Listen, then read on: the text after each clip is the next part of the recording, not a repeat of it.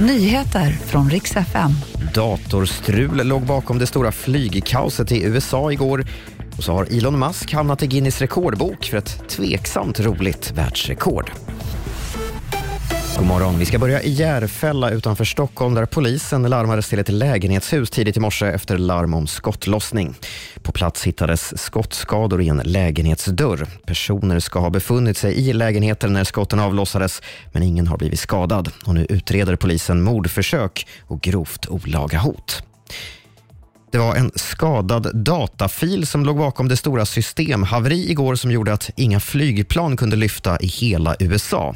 Det meddelar den amerikanska luftfartsmyndigheten. Felet drabbade det system som förser piloterna med viktig information och varningar och påverkade tusentals flygavgångar. Och nu kräver transportministern i landet svar från myndigheten på hur det är möjligt med den här typen av störningar.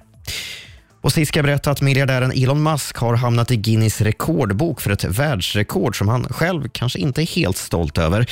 Mellan november 2021 och december 2022 förlorade Musk 182 miljarder dollar, vilket är den största förmögenhetsförlusten någonsin för en privatperson, rapporterar BBC.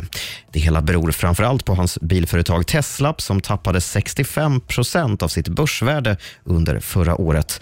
Han har dock en förmögenhet fortfarande på 138 miljarder dollar.